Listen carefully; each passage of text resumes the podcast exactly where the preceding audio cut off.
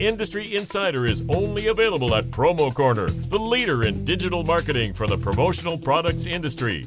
Each Monday, they discuss, dissect, and debate a single issue impacting the world of promotional marketing from every industry perspective. Now, it's time for Promo Corner's Industry Insider. Welcome to another edition of the Industry Insider, your promotional products podcast where you can get all the nerdy news you need to know about. My name is Jeff Franklin.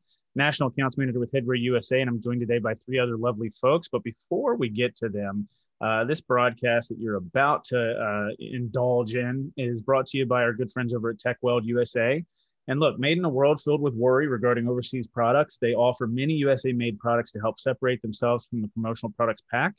Uh, they've got a lot of custom packaging at Tekweld. They like to create new every day. Uh, their custom packaging division is a great example of that and each box takes on a life of its own and they work uh, or they can work to really meet your custom specifications regarding packaging which is pretty awesome and uh, you know look uh, it's summer it's hot uh, in a lot of different places out there if you're outside protect your eyes Tekweld's got a lot of great sunglasses they actually the, uh, the distributor choice award winner in the sunglass category uh, in 2019 and they've got a lot of sunglass a lot of, a lot of sunglass SKUs and they're fda approved and they offer UVA and UVB protection. So go be sure to uh, to check them out at tekweld.com. That's T E K W E L D.com.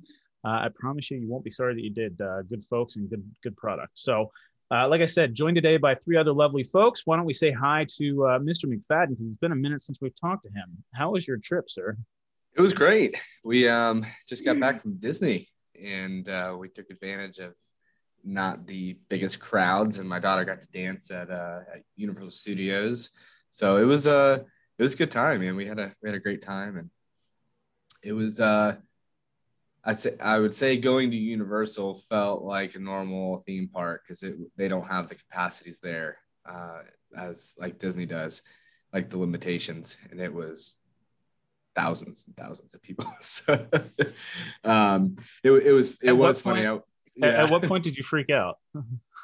well, okay, so we are going into the uh the Shrek right, like the Shrek thing, and um, you know, there it was funny. They were saying like, "Yo, you can't do stuff with characters and visitors because we're still practicing social distancing," and then you get loaded in for the Shrek 3D, and we're in a room, and they're yelling at everyone you know, get tighter, get closer to the wall. We can fit more people in here. And there's, you know, hundreds of people. And now we're all touching. I'm like, oh, well, I guess we're not doing that anymore. So, so it just, it, I was like, well, okay, it's, it's over here. I guess, I guess we're not worried about it anymore. But, um, yeah, I, no, no freak outs. I think being, being vaxxed helped me not worry about stuff like that. So yeah. still concerns, obviously, but you know, it's helpful. That's cool. Meg, you just had a birthday. Happy birthday. Yes. I still remember when you just turned uh, 30. Um, yeah. 21. 21. no, it was nice. Um, it was very relaxing. We were on vacation as well. We're up in Maine, not a lot of service. So I came back to a lot of work. I still haven't gotten caught up on just the the Facebook messages or all the emails. But yeah, I'm really excited and have some new apparel to hang up. Got a new Adidas sweatshirt that we just got in. Super excited about that. So yeah, otherwise I'm ready to get back to work. Little shameless plug from Meg Gerber always, there. Always. so yeah, how does it feel to have uh, you know Wi-Fi again? Does it feel good to be connected to the world? It yeah, it does. Like it, when I can look up stuff, but then I'm like, oh, all this, all these notifications. My OCD is like, I can't. But yeah, it's nice yeah. to have it. That's that's how, exactly how I would expect it. Well, we're also joined today by a very special guest, Ben Taylor. Uh, ben, you've got a lot of industry experience uh, and come from you know a, a, different place, and so really excited to to talk with you today. But it's customary around here to give our special guests a good three to four minutes to introduce yourself. Uh, tell us who Ben Taylor is, how you got started in the promotional products industry, and what the hell you've been up to since. All right. Well, thanks for having me. Uh, yeah. It's been uh, it's been fun getting to, to this crew here uh, over the years, and uh, hopefully my internet connection stays stable. We've got some wild storms down here in Houston right now, so I apologize in, in advance. yeah, I followed over. Um, the uh, uh, you know the, the start for me in this industry is really dates back to uh, you know before I was a, a, a, twinkle in my father's eye my grandfather on my mom's side uh, started a company called Barker Business Forms. And as we all know, forms turned into printing and turned into cards and turned into promos from, uh, from the 50s, you know, to, to now in 2021.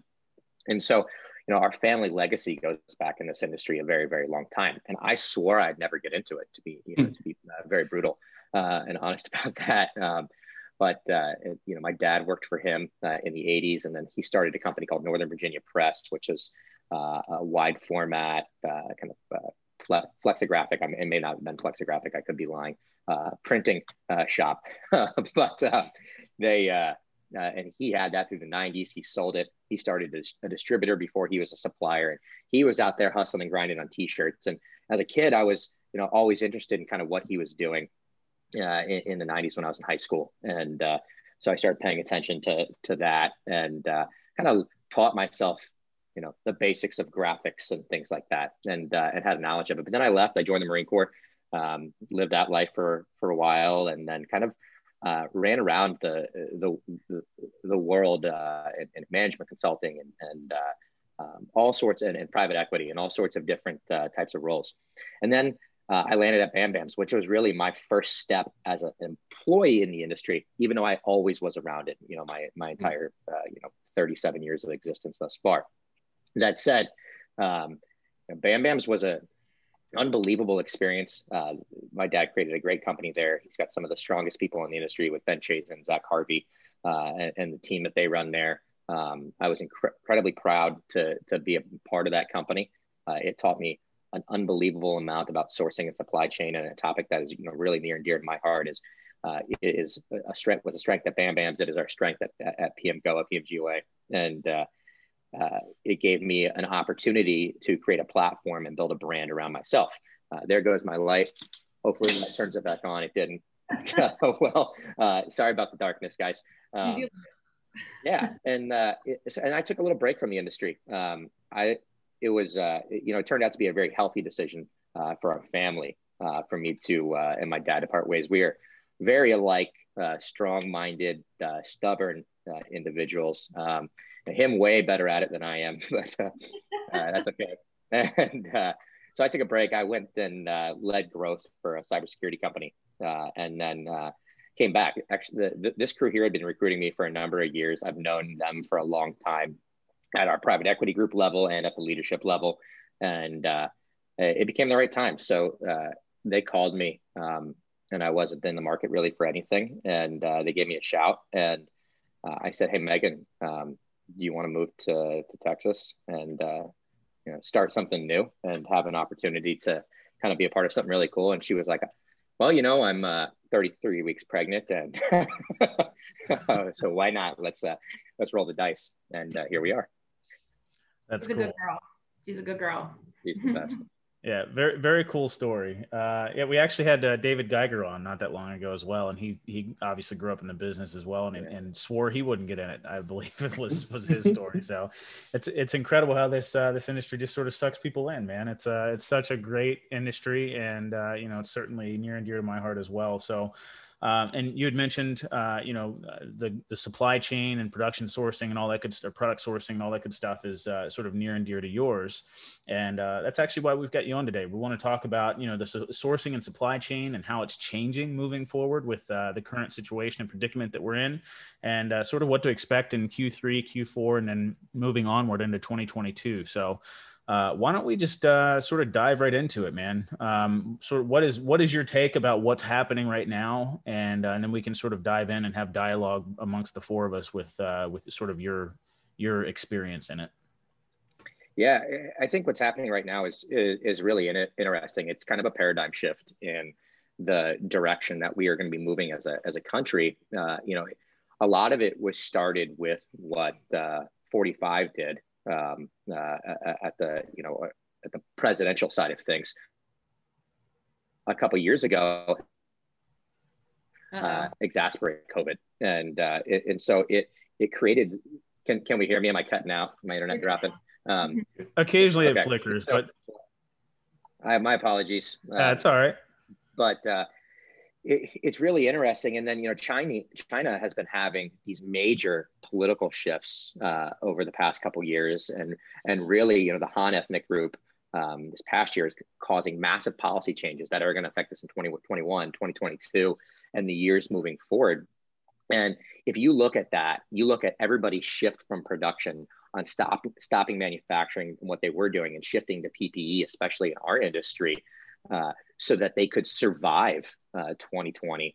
Uh, it it created such a lag. You don't realize how much as suppliers uh, we plan ahead from a uh, a milling perspective or a manufacturing perspective, and we don't even realize it. Like when we're doing demand planning, you know, we may be thinking six months to 12 months out, but in reality, all those decisions ha- truly do have a butterfly effect.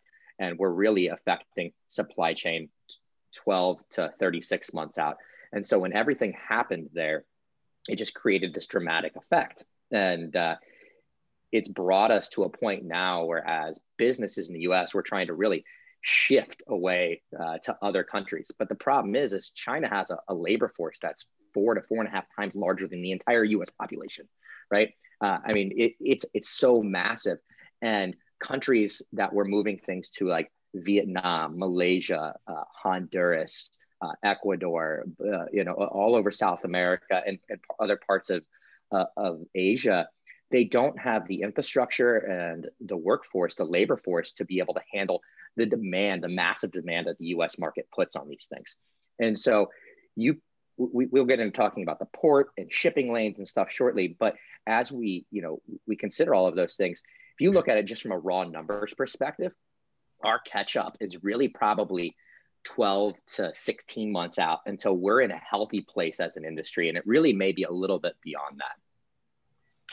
Hey, ben, just oh, go ahead. Go ahead, No, I was just going to say, I mean, that's an interesting take. Uh, I'm sure there are a lot of people that uh, we're, we're winning friends, letting them know it's 12 to 16 months out.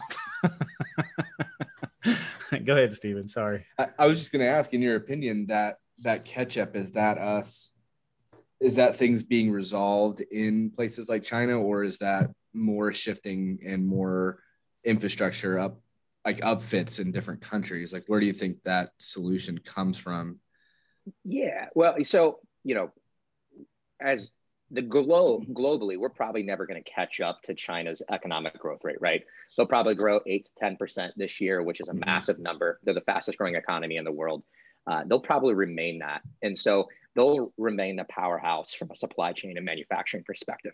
However, it is just incredibly vital, at least in my opinion, my partner's opinion here, a lot of the other suppliers that I speak with uh, on the back end every single day, um, is that we really have to have a fundamental shift in reshoring uh, our efforts, uh, whether that be in other countries, which it will be, uh, but really domestically. Uh, you know, one of the uh, I'm throw a little bit of a shameless plug in here, but it's, it's important to the, the, the, the talk and what we're talking about today is one of the most things that we're focused on, and one of the reasons that I'm here today is that reshoring aspect. It's creating that domestic manufacturing processes uh, from soft goods to hard goods, uh, and, and and creating a pipeline and workflow here in the United States. And I know other suppliers, the major suppliers in our industry, are also heavily focused on that.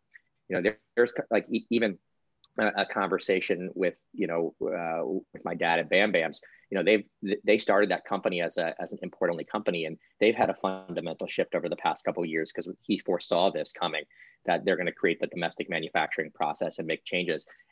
Even the best sourcing companies on the planet uh, are, are, are really reshoring their, their their focus. So like we may have you know our Chinese office for for uh, uh, for sourcing and for uh, you know, quick turn sourcing and long term inventory, right? We have that, but now we have a focus in Malaysia, a focus in Vietnam, a focus in South America, uh, but really uh, a massive equity play, uh, you know, financial play here in the United States to, to really band together as suppliers and create these domestic manufacturing facilities. I don't know if even with the economic state and the, and the resources that our, com- our country has, uh, that will ever fully uh, get out China. Uh, I, I, think China will probably remain 80, 90% of our entire supply chain, especially in this industry, uh, for probably the next 10 years. Um, but, that. you know, it's, it, it's going to be a primary focus to move it. Ben, what was that percentage that you said? What was that percentage? I missed it. Probably 80 to 90 percent. That's what I thought. I actually was going to write that down and see if you knew because that's, and I think that's where you started off by saying this all started kind of with 45. I think he was trying to, you know, bring more reshoring. Is that right? And then COVID hit, obviously. I mean, I feel like even with this reshoring, I mean, I, I remember hearing, um, I don't remember the exact fact, but it was something along the lines of the, the cereal that you're eating now, that packaging was literally just made like 30 days ago or something mm-hmm. along those lines um, Jeff, maybe you had said it, but I know we. Yeah. This this topic, I know we talked about it before. This topic is the new COVID topic, everybody. I know we brought it to you with Chris and we, uh, a couple other people in the past, but it's because it's so relevant. And I mean, you can't go a full day without hearing about a supply chain issue. I mean, I was just telling the guys, I jumped in that group first thing this morning on Facebook.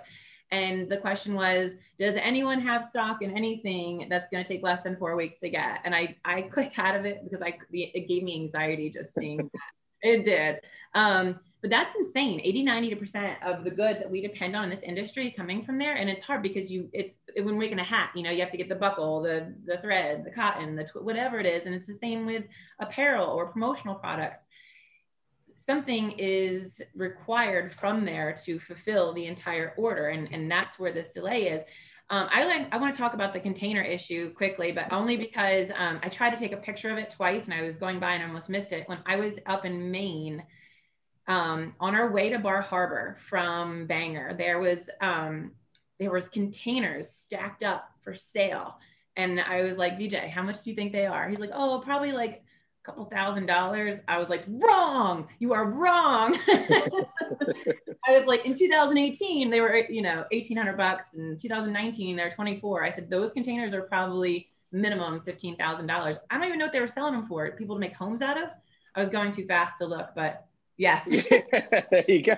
Steven's got it. Yeah, I got you. For those of, for those of you who want a little bit of an investment hack, containers are the play right now.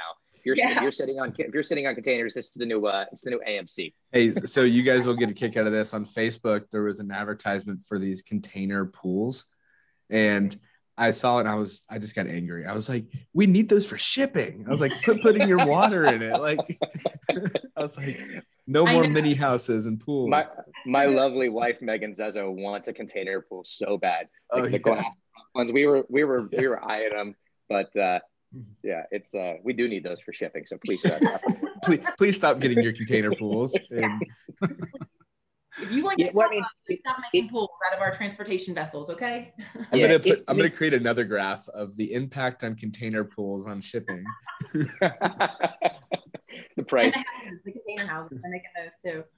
They're pretty cool. Uh, you know, uh, I'm a dreamer. Hey, I, have looked at them before. Hey Ben, you meant you mentioned um, domestic manufacturing, and, and I know it's a topic that we've we've talked about a couple different ways. And uh, my my personal opinion is I, I believe that you can still create jobs by creating overseas production. You know, mm-hmm. obviously there's people that are still employed, and our strengths are in certain places that are not in other countries. And you mentioned labor force, and I think that's something that we should chat about because how how do we foresee, especially with the current labor force issues with specifically in production, uh, not being able to get people to to come to work or go to work or hire people how how can we get people to do production jobs if there's such a gap right now in in that field? Is it automation? Is it you know like what's that what do you think that is? It's it's going to take a lot of uh, uh, of minds to, to to get together. It, you know eco- well we'll just go for it. Um, i'll be i'll be real direct here. Um, the, the the economic challenges that we're facing as a country right now are really extremely disruptive to our labor force. And if you look at what our country is doing from a wage perspective, it's creating this massive gap, which ultimately is going to create a huge rise in promotional products uh, in, in our cost because our operating costs are, ra- are rising at a dramatic, dramatic percent.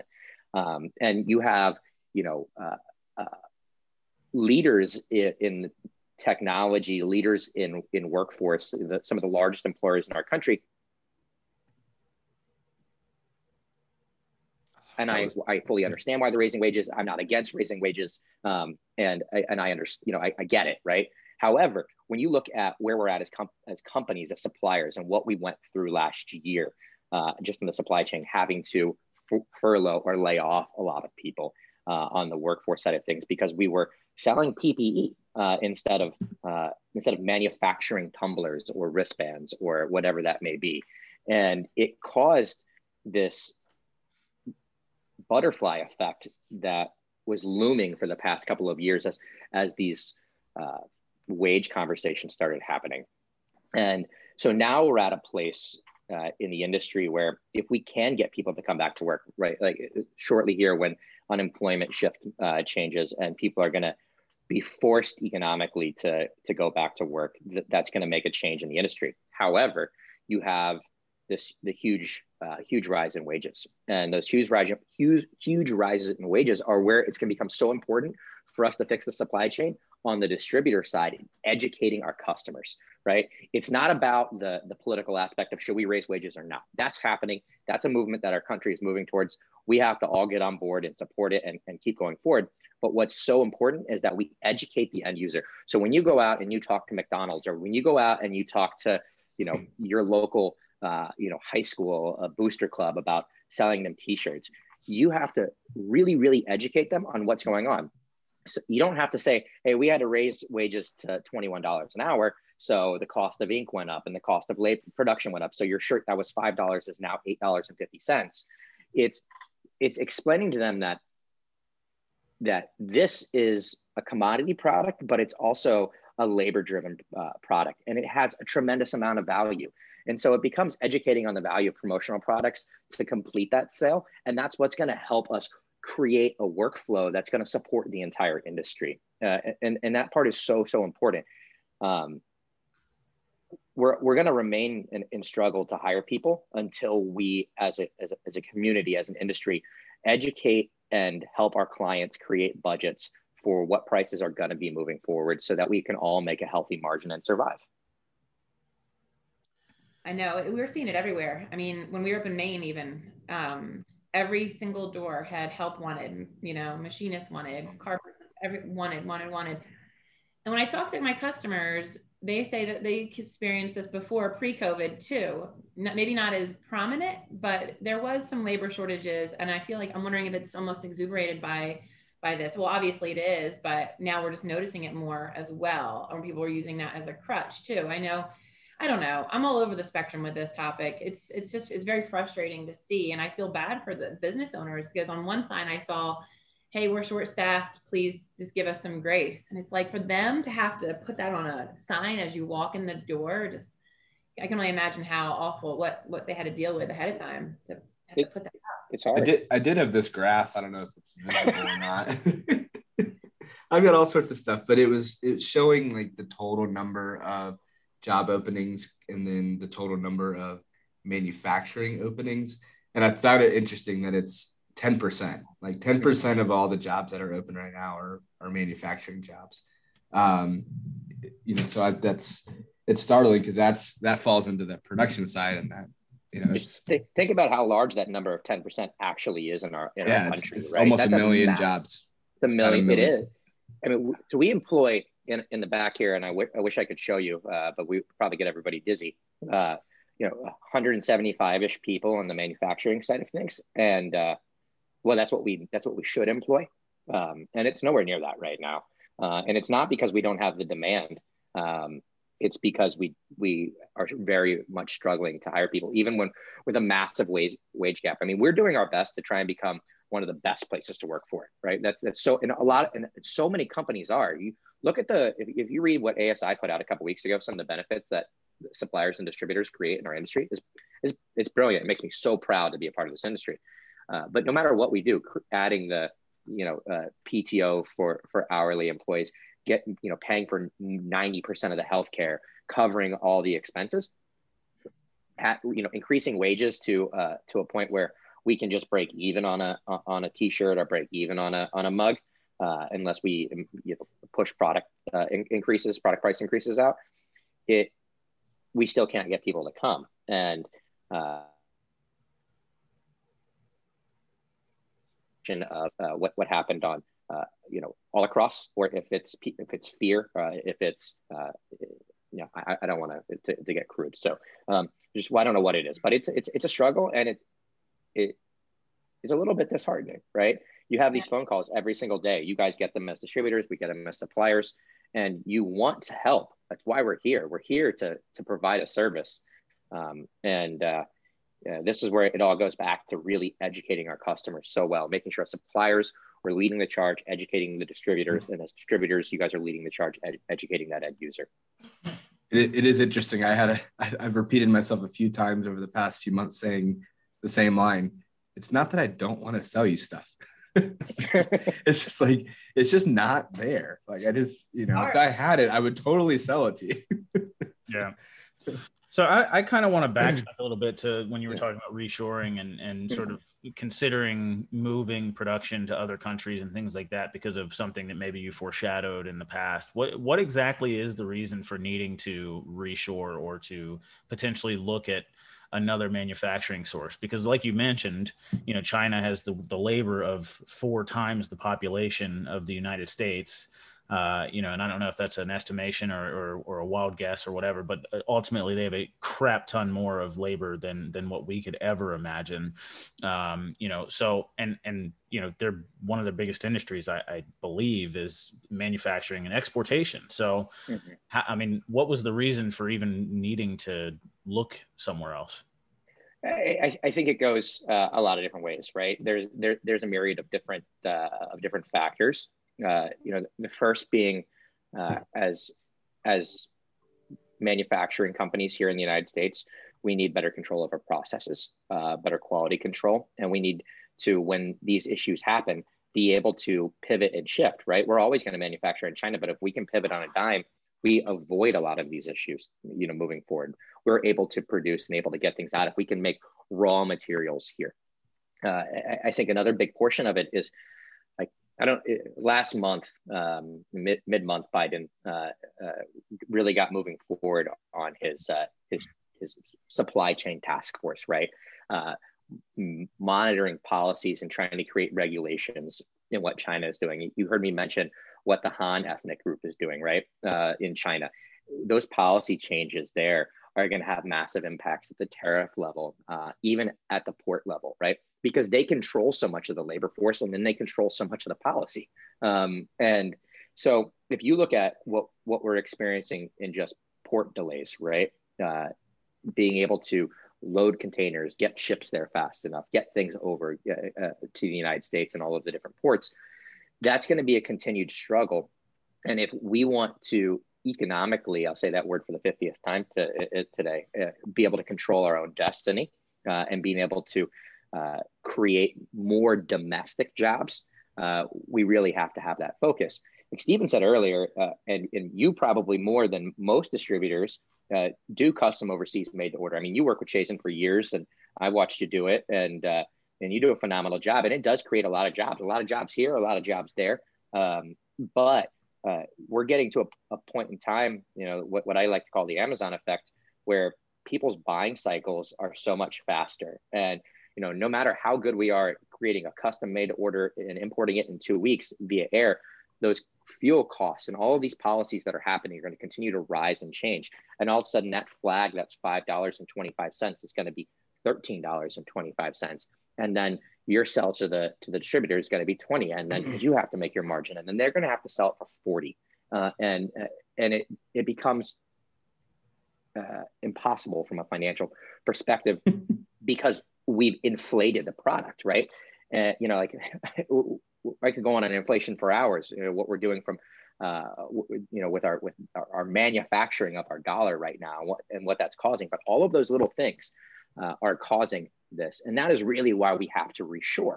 Um, because if we don't, the the inflation on our commodity based promotional products uh, is going to go so far through the roof, we'll never be able to control the process. I mean, we already mentioned 10 million open or a, a million open jobs in, you know, in manufacturing already here in the States. I mean, how much more could you possibly, you know, have available for manufacturing in this country? You know, uh, if you're talking about moving to a different country, you're still nowhere near going to be able to scratch the surface of what China's capabilities are as far as their skilled labor and what they're able to, to, you know, their um, capacity.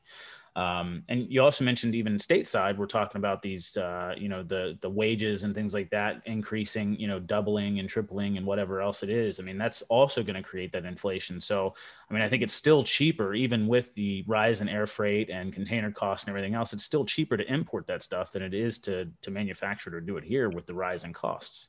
It will be.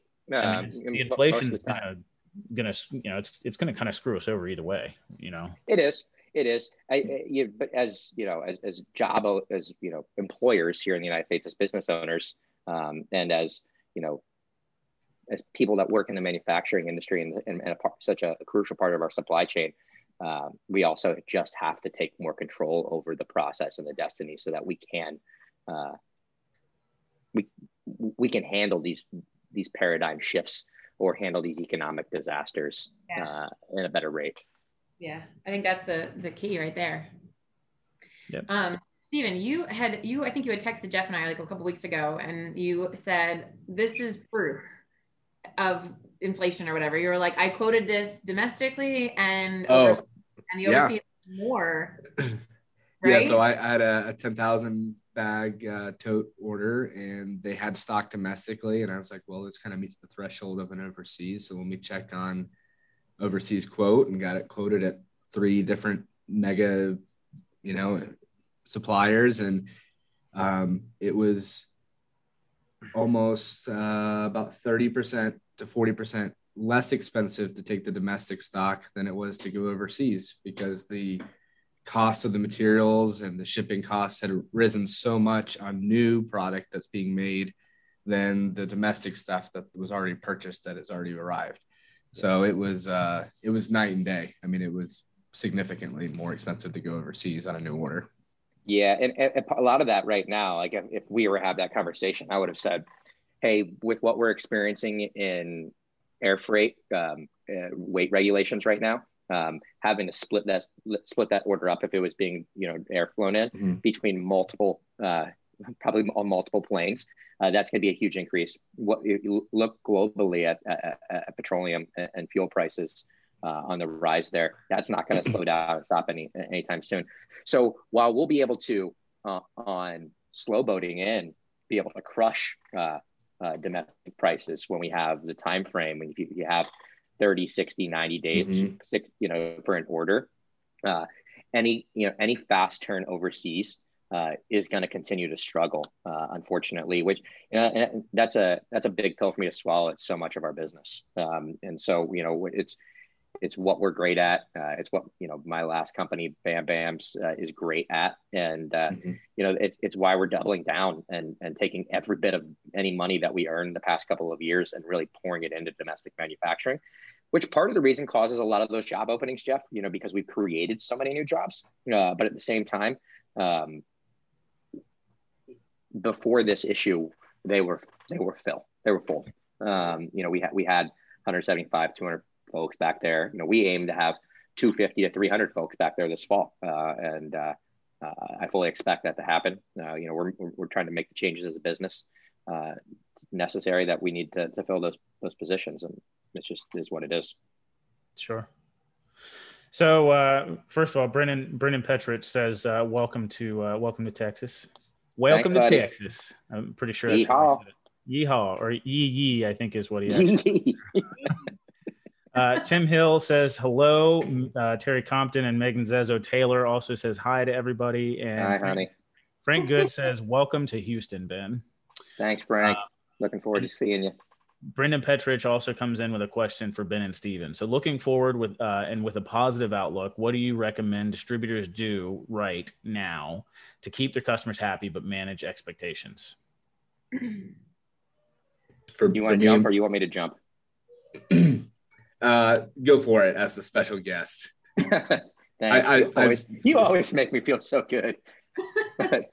uh, it, it, that education side of it, you know, I'll make a I'll make a public offer right now. Any uh, if, if any distributor out there that wants to do a one to many uh, conversation with your customers about this, uh, I'll get on video uh, any time of the day, and we can have that conversation with your customers. Open up the conversation about supply chain uh, to them. Uh, uh, but you know, I think something like a simple info uh, talking about these supply chain issues that you guys can go and take to your customers and, and say, hey, here's a really good way to, to understand what we're experiencing right now. And here's how, here are some really unique ways we can solve it, right? There are some really unique ways that we can still deliver product um, quickly. Uh, it, it, it's, it's, it's, it's going to be a shift in, in maybe what they want to buy. Uh, but our job is to sell them on the value of that product. And uh, I'd love to help you do that uh, whenever the opportunity arises. So, from a, an end user perspective, um, obviously the education, you know, we have links in our signatures to articles and things like that that people can find out as we message them. We're calling people, setting up meetings. I think even a bigger step though is to to take some time and to manage your own pipeline to try to time things out. Because we we were doing this earlier. We're like, well, what are the projects that are two, three, four, five months out that we need to then go and you know you have to organize yourself to figure out who you need to go help right now. And so we're looking at previous years and then actually two years ago because last year wasn't even a good year to see okay who who was doing stuff Q2, three, Q3, Q4 of 19 and then looking at it this year and saying okay we need to talk to those people since they're back ordering now and talking to them about Q3, Q4 and saying hey this project you know what's so getting ourselves organized has been, been huge. Yeah. But you know, and all and all this stuff, um, you know, it's it's kind of downer stuff. But I would say, I would say one of the best things that comes out of you know the country and then our industry seems to be that that line of like with desperation creates innovation. So um, I'm curious to see where this goes. You know, we're going to have an interesting few quarters here, and uh, we'll see what the industry does. so. Yeah. So, uh, you know, if you guys have any other questions for Ben while we're on? No. Okay. All right. Well, I think in the interest of time, do we want to skip rapid fire this week or do we still want to do it real quick? Oh, come on. We got to do it real quick. All right. It's got to be real quick then. I'll go first. Uh, ben, you're, you're aware of what's happening? No. He'll figure it out. seen you guys you'll, you'll go last. Yeah. You'll figure it out. all right. So, uh, real quick, we'll basically each of us ask a question and then we all answer it uh, in a rapid fire succession. So, my question to you guys is what was the last movie you went to go see in a theater? I don't know. We used to take the kids to Disney movies, so I don't know. It's probably a Disney movie. I don't know. Yeah. What's the last one you remember going to see? Good lord. I don't remember. It doesn't it doesn't have to be that hard. I mean, you know, I'm not uh... I think it was an animated movie of some sort. I can't remember what it was. And it was gosh, right when they opened the theaters back up. Oh, that was like a couple weeks ago. Well, it depends on where you live. All right, Ben, if you know, you know. I don't know. I think it was an Avengers movie right before they shut everything down in, in oh. Richmond, Virginia. I think we were visiting Brandito, Mr. Oh. Mulaney. Yeah, Kevin. I think, I think, the last movie I went to go see that I can remember was uh, the Star Wars, the last one, Episode Nine, because I know mm-hmm. that was in December or January of like 19. It was like right before everything shut down. I'll say that as well because I remember seeing that one. Yeah, cool. All right, Stephen, what's your question? Disney or Universal? Yes. Yes. Universal. I mean, for the adults, Universal, 100%. But for the kids, Disney is so magical. Like, you have to go to, you have to do it. So, Stephen, did you do them both? Mm-hmm. Did, you, so you did them both on one trip? Uh, we did, yeah. One one day at Universal, and I was at Adventure, and then the rest of the days at Disney. So the so the answer is yes. Yes. I didn't say which one did I go to. I said which one do you like more. Actually, I didn't say it. There's no re- there's no reason to, to pick one. You can do both. True. Do both. All right. I think I like Universal better personally. Did you all answer? Okay. Yeah. We did. Okay. Disney. My turn. all right. How many tattoos y'all got? I saw Ben's tattoos. That's what inspired me. I was like, that looks badass. I love your sleeve or sleeve. Zero hundreds. Really? I mean, they, they, they, were all pieced together, they, you know, yeah. not really hundreds, but uh, a lot. A, a lot. A, a, very high amount. Meg. What about you? Huh? Uh, what about you? Oh no, I said I said zero. Oh, zero. Oh, I have, I, I have none. I mean, I, I, love tattoos. I just can't ever, mm-hmm. uh, I can't ever think of something that I would put on me that I would still love 30 years from now. That's that's why I haven't. You know what I mean? My wife and I like absolutely love tattoos. Like Ink Master is one of our favorite shows. I mean, it's we love them, Mhm. but just yeah.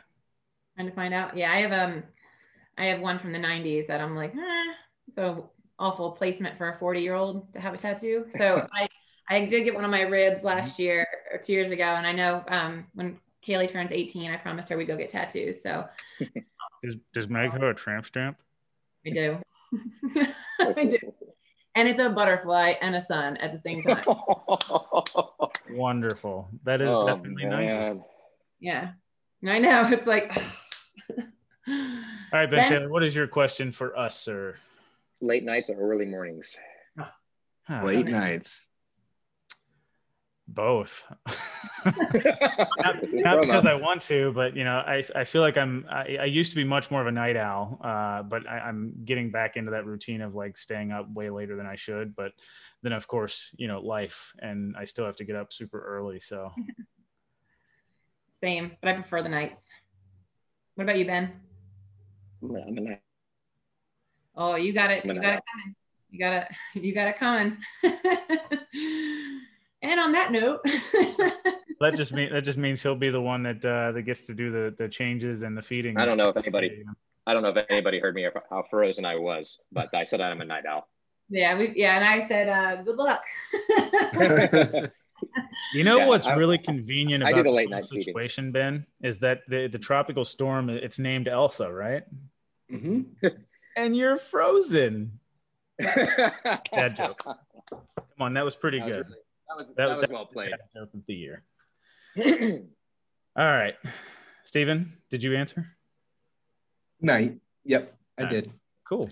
All right. Well, you know, uh, if you if you you know uh, like to wear your sunglasses at night, I can tell you where you can get them. Uh, our friends over at Tekweld USA, made in a world filled with worry about uh, you know overseas products, they offer many USA made SKUs uh, to help separate themselves from the promotional products pack. And uh, like I said, those sunglasses are the bomb. Uh, but they've got a lot of FDA compliant products as well. Um, you know, in a time of uncertainty, knowledge that products are FDA compliant is key in allowing customers to feel at ease when placing an order. And uh, sanitizers are still a thing. Um, Stephen, I'm curious to find out uh, how many sanitizer uh, stations were all around the parks while you were down there, if any at all. Uh, but you know, look, due to the due to the coronavirus and the outbreak, uh, something that, that's still trending worldwide, and the CDC recommends sanitizing and washing hands to help prevent the spread of the disease. Uh, and they have many sanitizer SKUs to help combat the spread of the virus. So go check them out at tekweld.com for more information. Uh, guys, I really appreciate your time today, Ben. It was a really, uh, really good conversation and excellent, um, you know, sort of point of view. And I appreciate you bringing your spin to the conversation because, as Meg alluded to, this is probably the new COVID uh, coronavirus topic where you know it's just going to be you know a, an ongoing thing occasionally that we'll probably end up hitting on as things continue to shift. So, I uh, really appreciate your point of view, man. Thanks for having me. It was uh, a lot of fun, and uh, it's always great talking to you guys. I hope to see some of you in Chicago. Yeah, Maybe. definitely. That's coming up. Maybe. Um, first off, congratulations, Ben, on everything on the new house. Well, you don't have a new house yet, right? Or do you? Well, we rented a place. Gotcha. Well, congratulations on the move, the new job, the new baby. Megan, wish you guys nothing but the best. And yeah, that's it. That's all I got. All right. Sweet. Well, we'll see you. Uh, we'll see you next week, guys. All right. Take it easy. And uh, until then. Thank you for listening to this week's episode of Promo Corner's Industry Insider. For more great content from industry thought leaders, including podcasts, blogs, and videos, visit promocorner.com.